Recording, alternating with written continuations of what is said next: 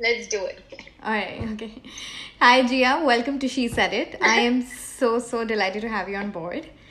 And um, for our listeners, the next time someone makes you question the power of social media, feel free to use this example. So, Jia and I haven't met. We've exchanged a few desperate attempts at my end to collaborate with respect to my writing. But I think in a matter of few weeks, we've grown quite comfortable enough to pick the phone, suggest ideas, collaborate, and send red hearts to each other. She was kind enough to let me in, and I have simply taken advantage of this generosity. Thank you, Jia, for being one of the smoothest transition enablers on internet today, and um, yay to a friendship that's developed in Instagram DMs.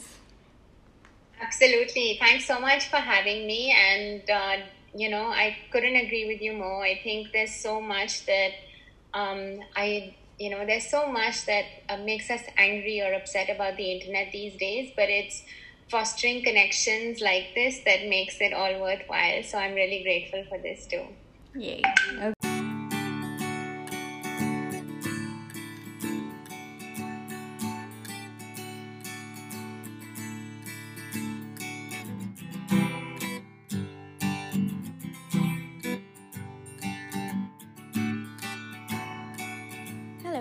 And welcome to She Said It, a podcast channel that focuses on honest, spontaneous scripts.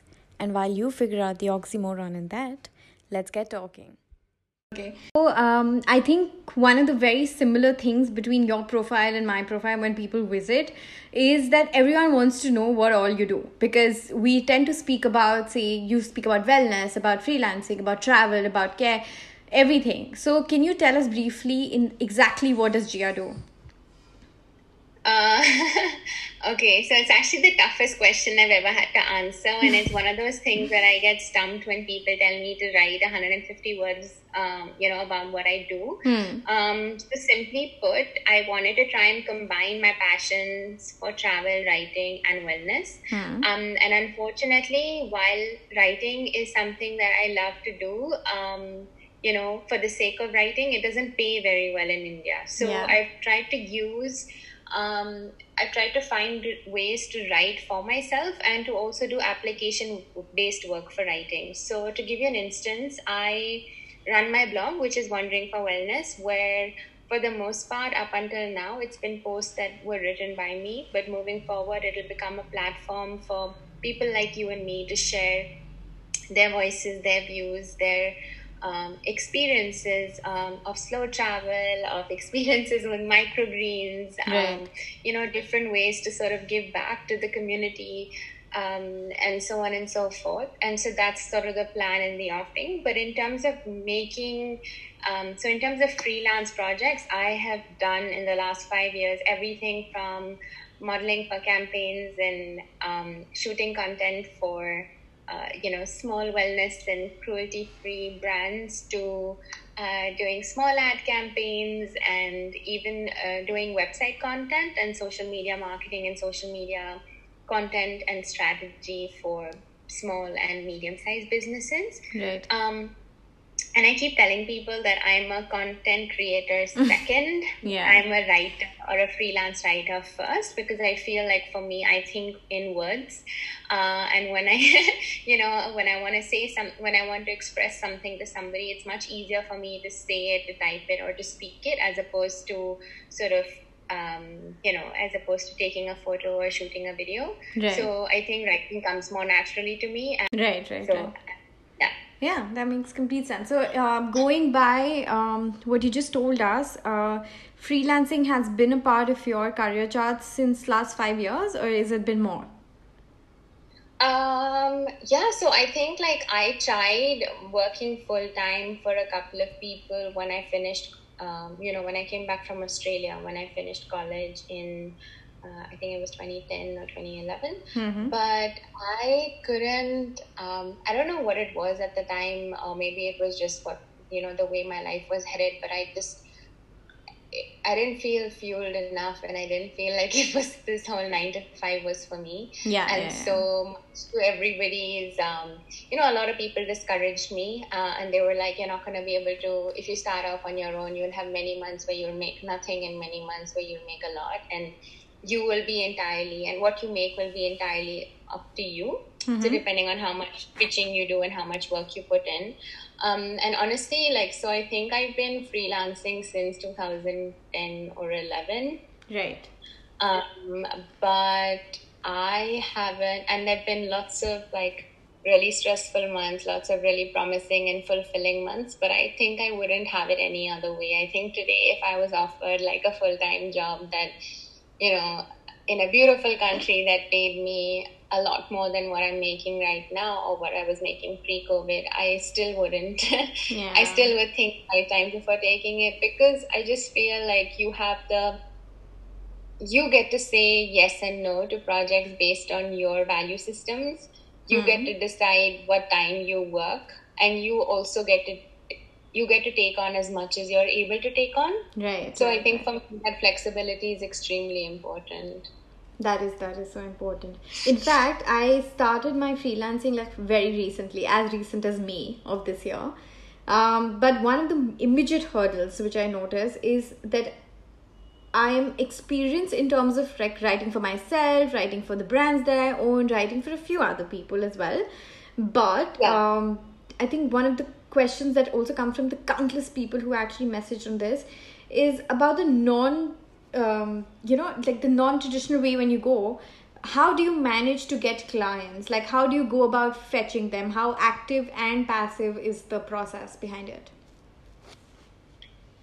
Okay, yeah. So I think it depends on what kind of freelance work you're doing. But if yeah. you're a freelance writer, for instance, or if you're someone cre- that's good at creating um, content or doing strategy, I think in the beginning, at least, it's really important for you to have, um, you know, a website or a platform or a space where mm-hmm. potential clients can come and view your your work, um, the areas that you're interested in um, what what kind of projects you'd like to work on and any previous projects that you might have worked on so in the past you might have had stuff like portfolio and you know other sort of um, websites where you could put all your like so for me as a freelance writer i put all of my magazine articles and like my digital um, mentions and bylines into that because that mm-hmm. helped me sort of build a base for myself and to figure out like what kind of clients I wanted to pitch to. Right. Um, but I think when you're starting out in this like uh, almost scary new world, I think it's really important, um, at least in the beginning, for you to pitch because you know um, I've realized that. Um, now more and more people are hoping to work from home and work remotely but in the beginning at least like um, unless you reached out, it was very difficult for you to get work. So the first few years, I was I was sending emails out to people. I would try and reach out to editors of you know different magazines. I would try and go to like small business websites and try and look at their work and their ethos and philosophy and then try and reach out over a conversation or maybe even a cup of coffee or a cup of tea to see if there was any potential ways where I could sort of work with them. Mm-hmm. And um, and so like not all of those 10 con like so out of 10 conversations maybe five would materialize but um, i think it's i think it's definitely worth it because people then know that you're making an effort to um, share a little bit about your journey a little bit about your work um, you're serious about wanting to do work which is yeah. why you're pitching in this way um, and I also feel like, you know, calling somebody up uh, after sending an email and after getting a time with them, um, or maybe setting up a time to meet with somebody um, goes a long way. Uh, and I know we're not able to do that right now in 2020, but mm. I hmm. think up until last year, I was so there were people, lots of companies I was deeply inspired by, and lots of founders and editors that I admired a lot. And uh, sometimes it takes a lot of like it takes a lot out of you to get out of your comfort zone and make that yeah that's that's one of my major you know? yeah major contention yeah. points is that yeah yeah but i think it's really really important and oftentimes like it's us holding ourselves back like sometimes even like you know whether it's editors or founders or directors of these really big companies they can be really um, you know really welcoming um, and they can be really open to receiving new ideas and finding different ways to collaborate so um, you know while freelancing there's a lot of like there's a lot of learning because there are lots of really great experiences and a lot of really not so great experiences i mm-hmm. personally feel like at least in the first few years when you're starting out, pitching actively is really, really important while keeping in mind that a lot of these guys work full time jobs. So we have to find a way to talk or meet when it's convenient for them. Tell me something you Absolutely. mentioned um, about uh, sending out these emails and doing that active approach system, but there are times when of course you reach a dead end because there is no revert from the other side right so how many yeah. times do you suggest like give me a number in terms of how many times do you think it's okay to follow up because beyond that it is creepy and harassment of some sort so like this is enough like so if it's like an editor of a magazine or somebody i'm wanting to work with i will either reach out to them on linkedin or send them an email mm-hmm. and give them my coordinates if they'd like to talk on the phone or set up a time to call. And if within five days or seven days, like Streak and a lot of these like apps and um, you know they allow you to sort of they tell you like it's been five days and no one's responded. Do you want to maybe send a gentle reminder?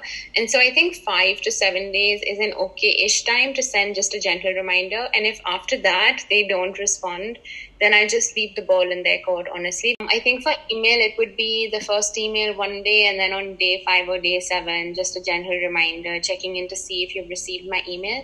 And then after that just leave it at their on their you know the ball in their court. Right. um and I would never, ordinarily, unless mm. it's super urgent, I would never message someone directly um, because uh, I've had that happen to me a few times, and I get a bit worried as to where they got my number from. Yes. Uh, and yeah. yeah. so yeah, and also a lot of people then ask me like, where did you get your, where did you receive my number? Who gave you my number? And so that can get a bit like uh, not so comfortable. So yes, I would say email first, and if it's like a brand new that is very active on social media, then there's no harm in saying, you know, I'm reaching out to you here, but I can also send you an email with more details, perhaps. Hmm, hmm, hmm, yeah. Okay. Um, second aspect of freelancing is the services that you offer so now what happens is that i come from a background of commerce um, then i moved to startups pr tech based marketing fashion and now i like to believe that i have a lot to offer but what yeah. happens is that um, when you are offering your services especially because this is the first time i'm entering into service industry i've been into manufacturing for so long uh, my problem is designing the menu on offer right? So your instagram hmm. description has say 280 letters that you can like basically write in and jump in all the information about yourself. But then there are these hmm. websites right? Like skillshare upskill i think some one like fiverr multiple of these websites where you can create your profile. How much like how do you suggest designing your service menu? Should it be wide or should it be like in depth like what, what how do you offer yourself because i'm sure you also come from a host of experiences right so uh, should I should you mention that you're a travel writer plus a care writer plus this plus this plus this or just go like okay these are the two three things that I do and that's about it. Um, so actually, that's a really great question, Kanika. Were you talking specifically about putting this up on like a LinkedIn or an Instagram, or putting this as like a link on your website? Both actually because see um, on my instagram for example i put that i'm the founder of a gnome and then there are yeah. uh, then i do uh, recognize myself now as a lifestyle and political writer but i also write on gender or other stuff right and uh, how much and what you write is a very vast expanse you Absolutely. can't club it and put everything in that 280 word description at the same yeah. time when you're creating your profiles on these formal websites which uh, say i'm a writer. Now there are these websites like even talentilla which is the sponsor for this for this podcast um, they will tell you that okay what are the services that you're offering? What is your specialization in writing as well? But you might be writing yeah. a large array. So how do you either you narrow it down or you go like okay all out and this is all that i do. So which one is your preferred route so um, yeah, so I think for my website, um, I'm working on it again now. I'm like sort of reworking my website as we speak. Mm-hmm. Uh, for my website, I'll have a more comprehensive page on services. So it'll talk and enlist like the different ways in which we could potentially collaborate and partner. So for individuals, for small business owners, for companies, um, and say like for travel and hospitality brands. Mm-hmm. So it'll talk about everything from um, freelance writing to website content to doing shoots for com- like you know shoots for small businesses uh, like ad films uh, social media strategy content strategy everything so you you have more space right on yeah. a website and so yeah. I'll just use that one page for services alone. But for Instagram, like mine is just talks about the three themes, which is travel, self care, and wellness for now. Mm-hmm. And um, within that, that I write and consult. And usually, like I have to ex- either I direct people to the website or I have to explain it to people when I talk to them on the phone. Right. Uh, over a call. The other way, which I find extremely um, interesting, is that whether or not someone has a website or a blog, if you have like a link in bio or a Linktree link mm-hmm. um, on, on your website, which then has like your website or your blog is one, then other places where you've been published so people get to see that you know you're not just self-publishing but you're also publishing being published in different places right. and your byline and then like other ways. So for instance if you do like content for websites in the hospitality space then maybe links to that as well. So this um, becomes like your instagram bio becomes like a brief portfolio. Yeah. And like your linkedin bio becomes a space for people to access like your blog but mm-hmm. also your like your last five projects or the projects that you're most proud of or the projects that you're working on currently and so i feel like that might be able to give people a better idea and today earlier i think we started with um, Linktree or LinkedIn bio, but now there are 10, 20 different sort of, yeah. uh, you know, providers providing the same thing. And I think it's a great way for people to be able to plug in everything that they're doing because I don't know anyone who's doing just one thing as a freelancer, exactly. like you said. yeah. um, so I think that's really important. Yeah. Yeah, in fact, every new day, I think every day I just figure out some new company which has come up which helps you improve on your Instagram or whatever. And I'm just like, and I'm a very slow person when it comes to like social media because I'm just like I'm going to take my time. But um, yeah. now all of these websites, like as we discussed, they ask about experience. Now the major chicken and egg problem that comes is that because you initially when you've not done a lot of work for other people you self-published or i'm talking with respect to writers majorly for example so uh, you know like i'm writing for myself my blog is out there i write for a few, few websites but uh, do they effectively pay at this point? Not really. Some of them do some of them don't. And as you mentioned indians do not usually tend to pay much on content for some weird reason. But what happens is that you can't gain that experience without uh, doing some work for free obviously. But uh, when these websites ask for you for your experience you don't have anything in terms of number of years. Yes okay fine. I've been writing since i was 12 but does that count? Not really uh, so I kind kind of face this whole chicken and egg problem again because uh, you cannot get experience without work, and you cannot get work without experience. So I'm hmm, stuck hmm, there. Hmm. So yeah. okay. yeah. So, you know, um, I personally feel like when we think of ourselves as freelance writers, we don't have to limit them, limit ourselves to one platform or to one way of working. So, initially, when I started out on my own and I wanted to do freelance writing because I thought I was very idealistic and I thought it would pay all my bills and I thought it would be really great and I thought I would spend a lot more time pitching and writing and a lot less time chasing payments. But yeah. over the years, I realized that it was the opposite. I was spending a lot more time chasing payments, sending reminders, sending invoices, and it became really. Um, it's the most like it's the most annoying part of the process because mm. no one hmm. wants to have reminders and at the end of the day the financial reward is not as great. So i um, you know try to find ways to sort of break down my writing. So within writing what are the different things that you can do? So if you want to establish yourself as a writer you don't only have to write for a website or for a blog. You can do content for for brands and there are many ways to do content for brands so you can mm-hmm. do hmm. content for brands for their ads and for their for their offline marketing like for hoardings and billboards and stuff like that mm-hmm. you can do content for ads for the kind of stuff that they if it's a big brand or what they might try, try and put on radio or television you can then work on content strategy, um, internal and external. So, you know, what their content strategy should be um, for their team, mm-hmm. Um, as well as for what they decide to put out, um, you know, uh, through various channels. You can also do um, social media management. So, one of the biggest things that I realized over the years is that some of the most skilled social media managers or some of the smartest social media managers I've met, hmm. they're not super active on their personal profiles, but they're handling like they and their teams are handling like 10 to 15 accounts.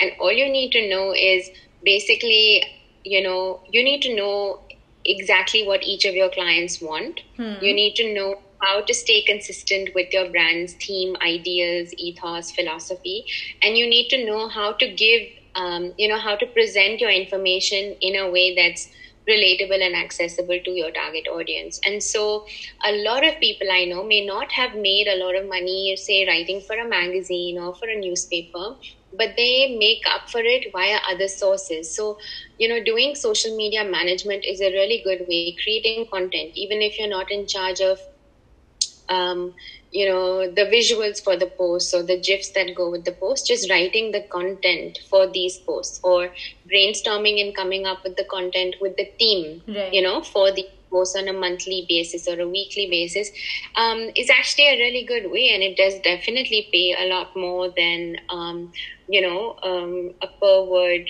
assignment for like a magazine or for a website. Yeah. The other way to sort of approach this is to try and see like if there's a brand that you've been wanting to work with for a while or if there's a brand that's looking out for website designers and website writers. So you have a separate team usually that does UI and UX and like the design mm-hmm. and you the designers usually hire a content writer Right. So you can then, you know, sit down, brainstorm with them and come up with the content for the static pages for the website.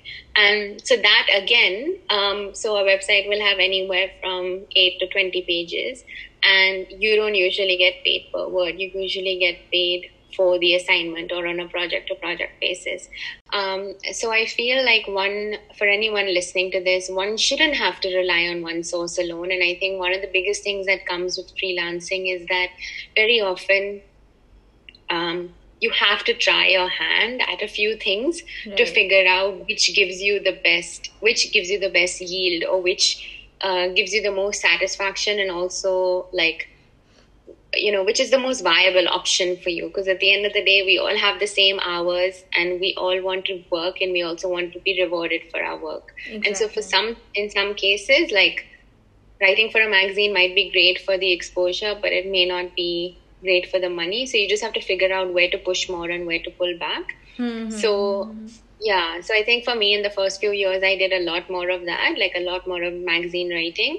And now i do a lot more work for brands and for like i have retainers with um, smaller companies where i ideate do strategy um, do a lot of brainstorming sessions figure out um, you know stuff for their campaigns um, and also like help figure out what goes on to their website but also what makes um, you know a compelling story on a social media post. Right right right.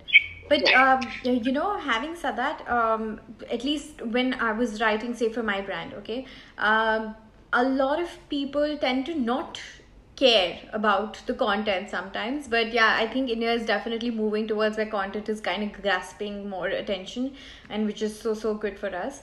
Um, okay so another question when you just um, you were just talking about it is that when you calculate say like i calculated my experience in terms of okay i've done this and i've done that and these are the number of months and years that i've been working for right? One of the major questions that comes uh, immediately when you're starting out is your base rate or your slab rates right? Like how much do you charge? Um, uh, i remember when i was i started creating the podcast as well i was just like okay so this is when i plan to monetize it and this but i don't know how much to charge right? Yeah. Um, similarly, with what is the per word price that I would charge for any publication where I'm writing uh, it for. Now, um, I am kind of always obviously confused about it because, in my opinion, um, when you go onto these uh, websites or even these Facebook groups where content writers and uh, creators are a part of and people kind of post their queries and okay so this is the rate that i'm ready to give or um, you know this is the category of people that you know that you somewhere you can write better than the average person somewhere right i'm yeah. just like i'm being a little um, pompous if i may so say so but like no. yeah like hmm. sometimes you know okay, okay you maybe you do write better but because you're starting out your slab rate is literally the base rate but you know that that whole misbalance ki aap if you're charging say 2 rupee a word at this point because that's the beginning rate but your content is worth 6 rupee in your head how do you balance hmm. that out? Like do you start from the base or you just behave ki okay this is the starting rate because this is the quality of content that i'm delivering on? Yeah.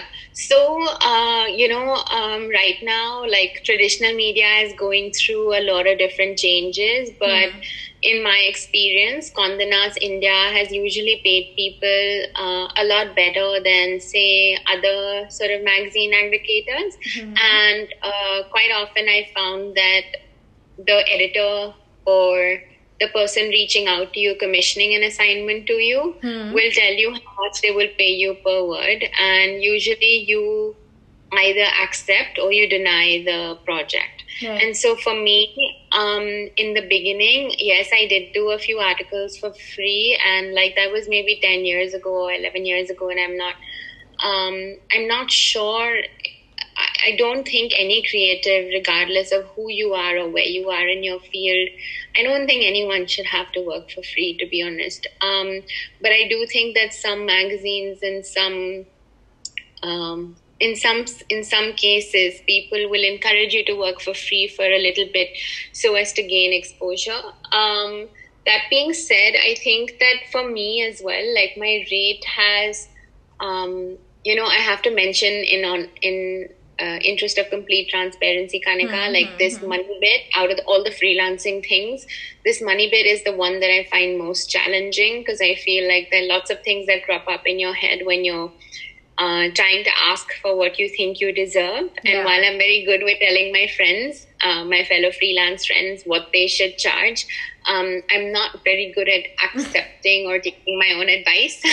well, so uh, yes, me right? Yeah, and I yeah, think yeah. it's so natural and it's so important for us to be honest about that. So I still have trouble, you know, having the money conversation with clients, but at the same time, I feel that if you've got say a body of work for like which i don't know masses 10 years or 6 years or 5 years and somebody gives you an assignment that would ordinarily take you a day to finish or 2 days to finish i don't think you should charge like a pittance because it'll take you a day to finish. I think you should charge for your time your effort and your experience.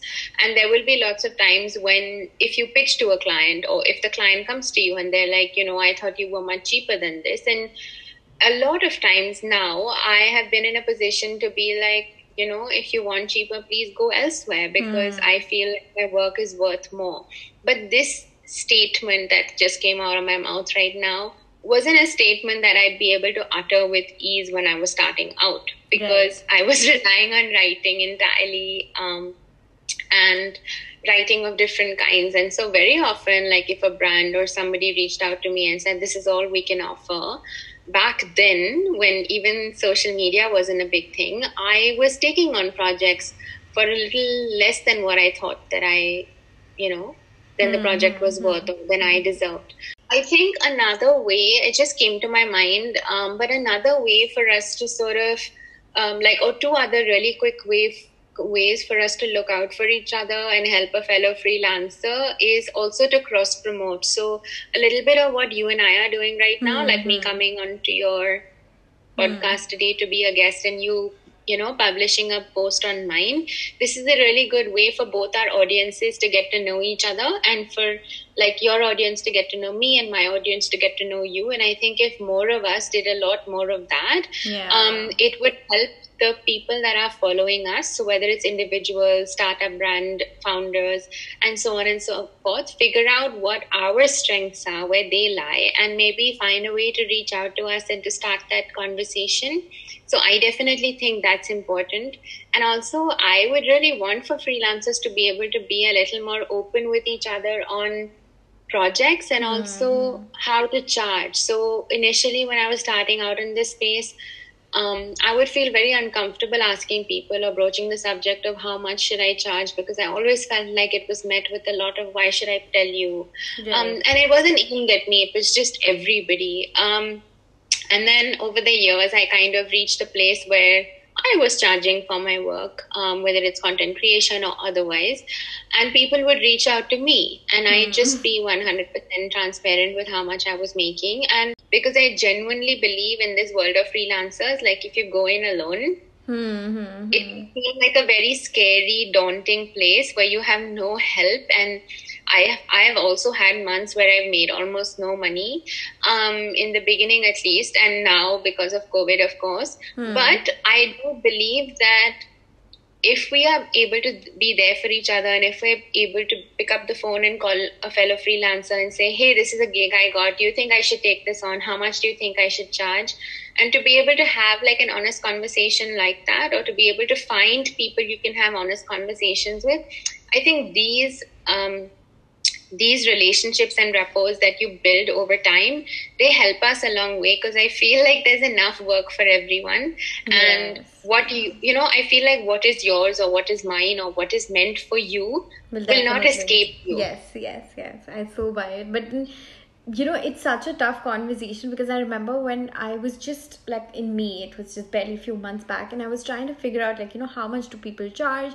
I actually had a closed door from almost like all segments because and at the same time you are your own hr you're your own nbd person you're your own marketer. Like you have so many roles to take up. Initially like when i was into manufacturing you have your own set team for design you have your own set team for manufacturing you have someone taking care of your accounts. Here i'm doing literally everything. At the same time also yeah. thinking about pricing yourself which is anyways a very awkward thing. And i think i've especially seen that among the women for some reason um, yeah it's so complicated and i wish like there were people i remember uh, speaking to vijeta and um, you and i've not had that conversation yet but like i spoke to a few people and they were there but they yeah. also you know they sometimes also say it out of their own whims or experience because they've reached a certain spot yeah. But is there someone who's yeah. readily happy to hold hands with you and tell you, okay, this is what you should do? Very, very tough to find in this particular time.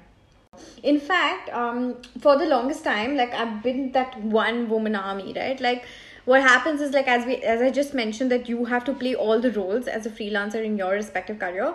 Um, how do you then scale up? Like how how do you plan to scale up your particular company? I don't know if you operate under just Jia Singh or is there a separate company with which you operate? How do you decide the scaling up process? Because i haven't been very lucky with um, say business partner in the past. Yeah. so i wanted to figure out that okay so do i keep people uh, who are other freelancers who i outsource the work to? Or is it that i need to build a team to grow my business? Um, okay so a couple of things. I've always um, I've always been told by my family, and I've always believed that uh, regardless of where we are in our lives or how much we worked or you know which country we were born in, mm. we all have the same hours in a day. We sleep for eight, mm. and we spend the next sixteen working, sleeping. I mean, working, resting, eating, playing, doing whatever, right? right, right. And so everybody else also has the same. So if you're looking at a space where you want um, so it depends on what you're after. If you want to have complete autonomy and complete control of each of your projects and every side of your project, where you feel like you want to know when the money is coming in, how to pitch, and all of that, then in the beginning, even I did a lot of that where I did everything alone. I made my own content, I shot my own stuff, I um, you know i was chasing mm-hmm. the people for payments and everything um, until i realized that i was spending a lot more time doing a lot of this like admin yeah, work and yeah, a lot yeah, less creating mm-hmm. and uh, ideating and brainstorming and so i have to be 100% honest as well and tell you that while i've had a lot of wonderful wonderful um, people that I've collaborated with, whether it's photographers or fellow content creators or um, you know, and stuff like that. Um, I've also done a lot of really lovely events where I've had um, really nice people partner like really lovely people partnering with me where they were able to bring something to the event and I was able to bring something so we both sort of um, you know, chimed in and did something together where we co created something. Yeah. But like with everything in life, whether it's life, relationships, friendships, um, family, or whatever, there are lots of situations where things do go south, where things do go sour, or where pretty early on you realize that this is something you don't want to continue doing, and that's perfectly okay. You don't have to be business partners with somebody to realize that this is a collaboration or a partnership that's not working out. So, yeah. like everyone else, even I've had those, and that's complete. I mean, I don't know anybody who's not had that, those, yeah. you know? Yeah. so, I think, um, and as a result of that, I'm also a little bit more sort of, um, you know, when I do have a lot of work, I'm also the kind of, um, I, I think I'm also the kind of person who would say, okay, it's fine. I'll, I'll just work a little bit harder and I'll get all of this done myself because I don't want to have to sort of, you know, mm. worry about bringing too many people to the situation. But um, it depends. So, like in different situations, it's a little bit different. For the most part, I'm a one man army. But for like my photography, video editing, I have someone, um, mm. or like a few people that I work with across the board, depending on where I'm at, depending on which city or which country I'm in, what project it is, and their niche and my niche. So, like, mm-hmm. what the brand mm-hmm. wants and what they are offering. Um, and of course, like budgets and commercials. Um, similarly, uh, in terms of writing, I do all of the writing and editing myself. Um, I have had interns and I've had content writers work for me for small, short periods of time, um, but no one that's been there throughout. So they kind of come for like the summer holidays or they'll come for three to six months and then they kind of leave and move on and go to college or whatever. Um, but for the most part, I'd say in terms of creation, I have a lot of help where I take on projects where, you know, I'm able to then work with photographers, videographers, and creators, and I can sort of pay them for their time and you know and their work and we can come up with something together but for writing i do it all on my own Mm-hmm. And for my website, I have a team um, that manages, um, you know, the themes, the SEO, the comments, and all of that other stuff. Um, and my Instagram, um, which is the channel that I'm most active on outside of my website, is something I handle entirely on my own. Yeah, so I, even I agree. I think if, if, if I had to like um, outsource one job, is definitely the yeah. NBD part because that is also a little um, detrimental to your you know like to your spirits somewhere because yeah. hearing no's or not hearing back or uh, the whole chasing yeah. process is i think just great for romance but beyond that not really my thing. So um, absolutely. Absolutely. Okay. Um i think let's move on to the rapid fire. So you basically okay. have like two or three words to give me here. Um and they are majorly subjective questions. Like they are more instead of more technical they're the more subjective parts of it. Um, should we begin? Yeah, I'm nervous, but sure. okay. Uh, three things every freelancer ought to have before they count themselves as ready to enter the world, in terms of freelancing, of course.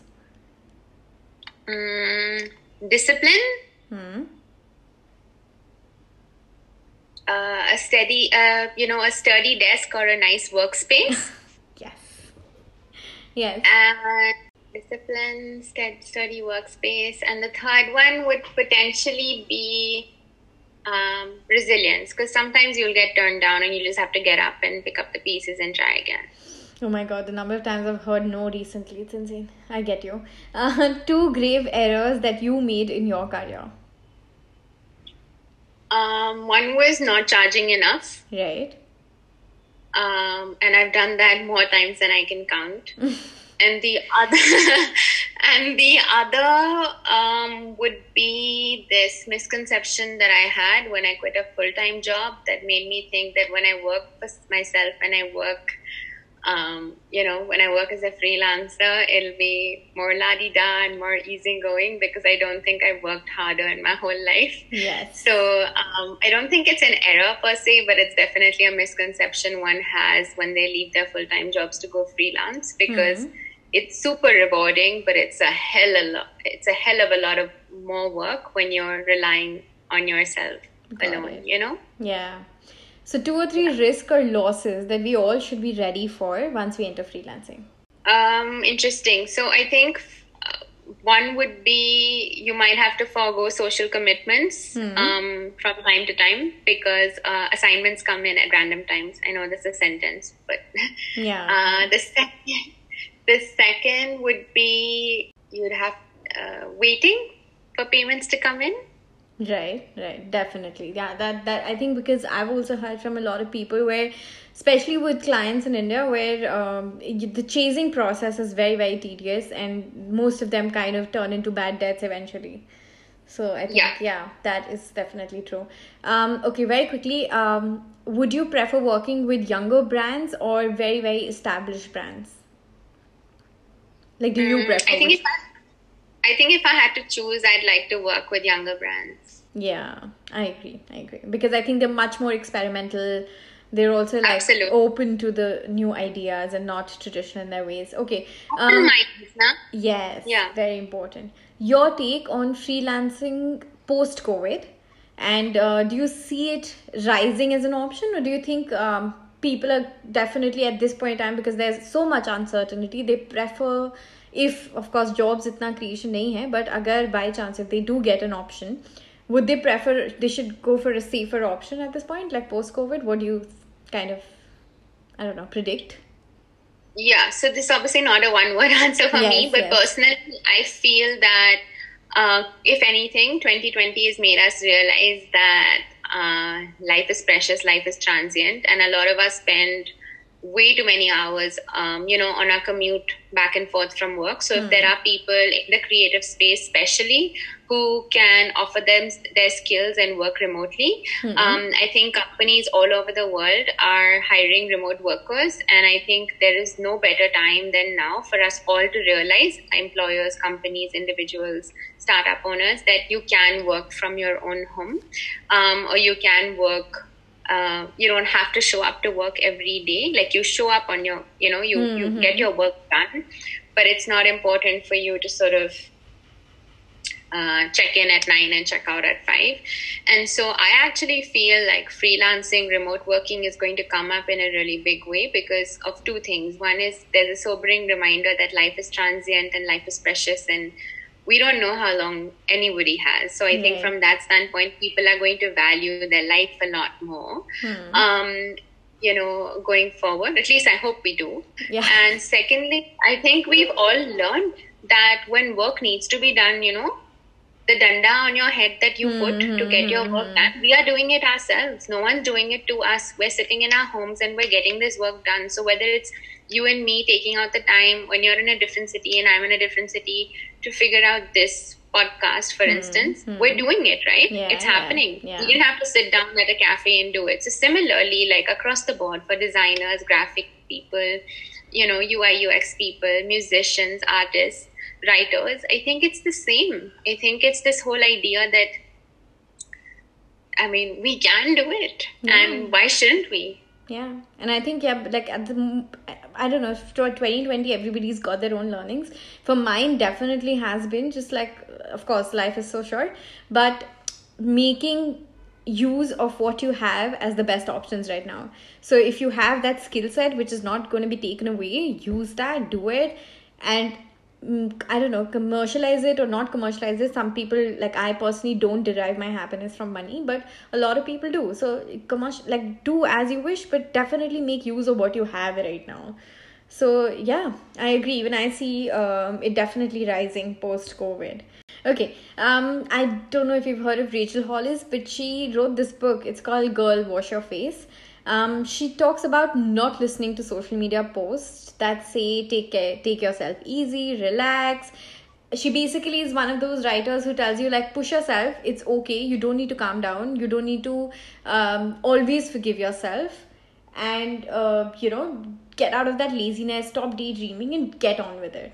So uh, her basic crux has always been like work your, work on yourself every day and uh, do not fall into the trap of taking yourself easy. What's your take on this philosophy? oh, this is going to be problematic. So, I, for the longest time, I've always believed like work is a part of your life, mm. but creation isn't. So, you can create without monetizing it. Like, you can make art, you can make music, you can draw, you can write for yourself without necessarily calling it work. Mm. Um, but at the same time, I've always been very um, discerning and very sort of careful about this whole idea, this ideology that hustle culture propagates that right. you know i'll sleep when i'm dead and there's no rest for the wicked and if you're not tired and yawning at the end of a long day um, you know if you're not feeling burnt out then what's the point mm-hmm. i i cannot disagree with it more so i genuinely don't believe that um, someone said this once and i if i find the quote i'll tell you. But i genuinely don't believe that we were here to pay bills. Uh, we didn't come here to pay our bills and die. So i um, you know i believe there's a lot more to life. Hmm. and work is a very small percentage of my life and you can love what you do and still be tired and you can love what you do and still want to rest. You can love what you do and still want to take a break. So i haven't read the book but mm. I have read a lot of like anti hustle culture books, and I genuinely believe that whether it's for your health, for your mental health, for your sanity, for your productivity levels, for just your body and your nervous system at large, for mm. um, in order for you to be a better human being to yourself and those around you, it's really important for us to um, honor the work that we do, do the work and do it well, but not to make our life all about work because I feel like life is far too um, beautiful and multifaceted to be only about work.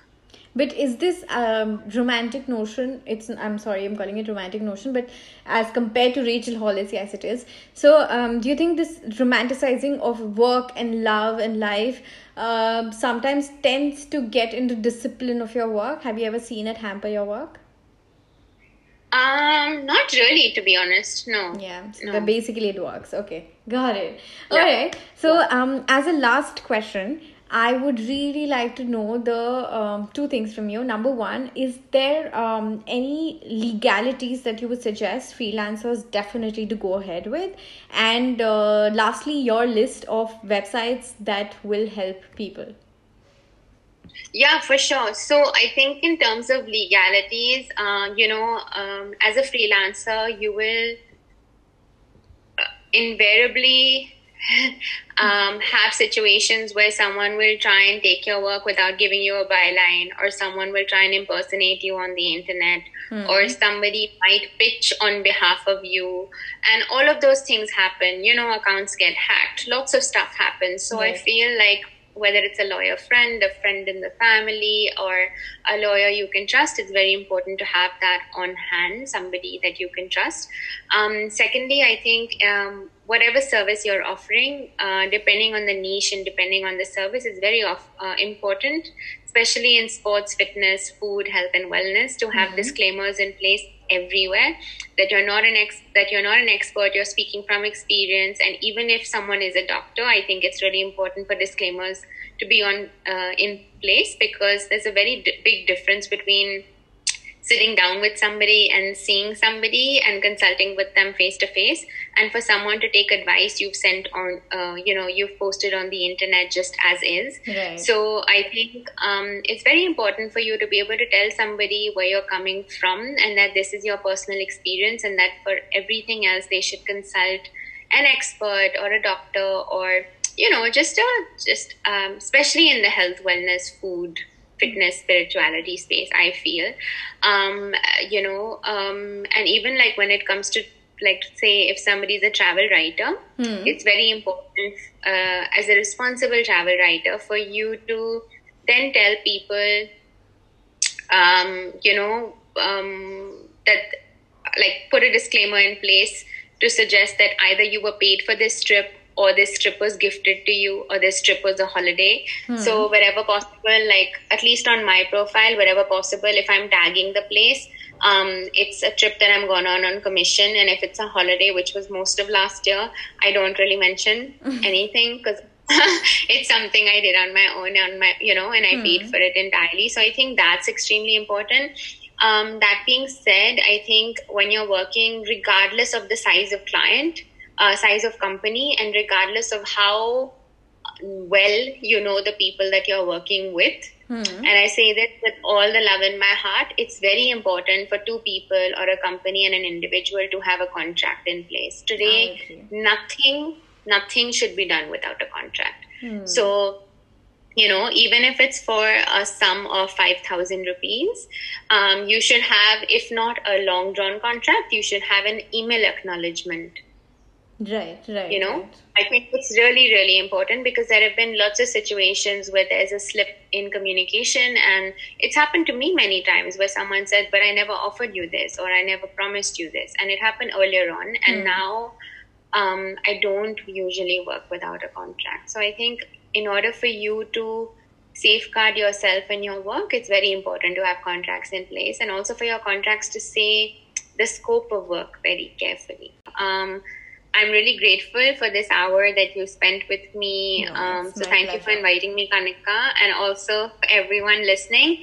Um, please, please, please take yourself seriously. Uh, please don't uh, sell yourself short and um, talk to people. You might get a few no's, but you know you might um, you might even be surprised by the way that some people respond to some of your questions. So I think it's just worth taking a chance.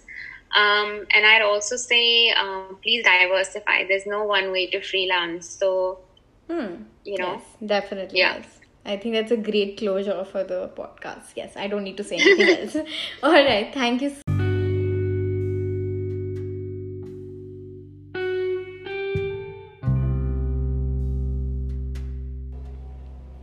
Hello and welcome to She Said It. I'm very proud to announce our first collaborative partners for this episode. Talentala. Talentala is an exclusive network of top branding and marketing freelancers. They have over 500 plus experts as part of their amazing freelancing community. They ensure that Talentala freelancers work with clients who appreciate the value that an expert brings to the table while also supporting freelancers throughout client servicing process and providing them with a community to work and upskill with.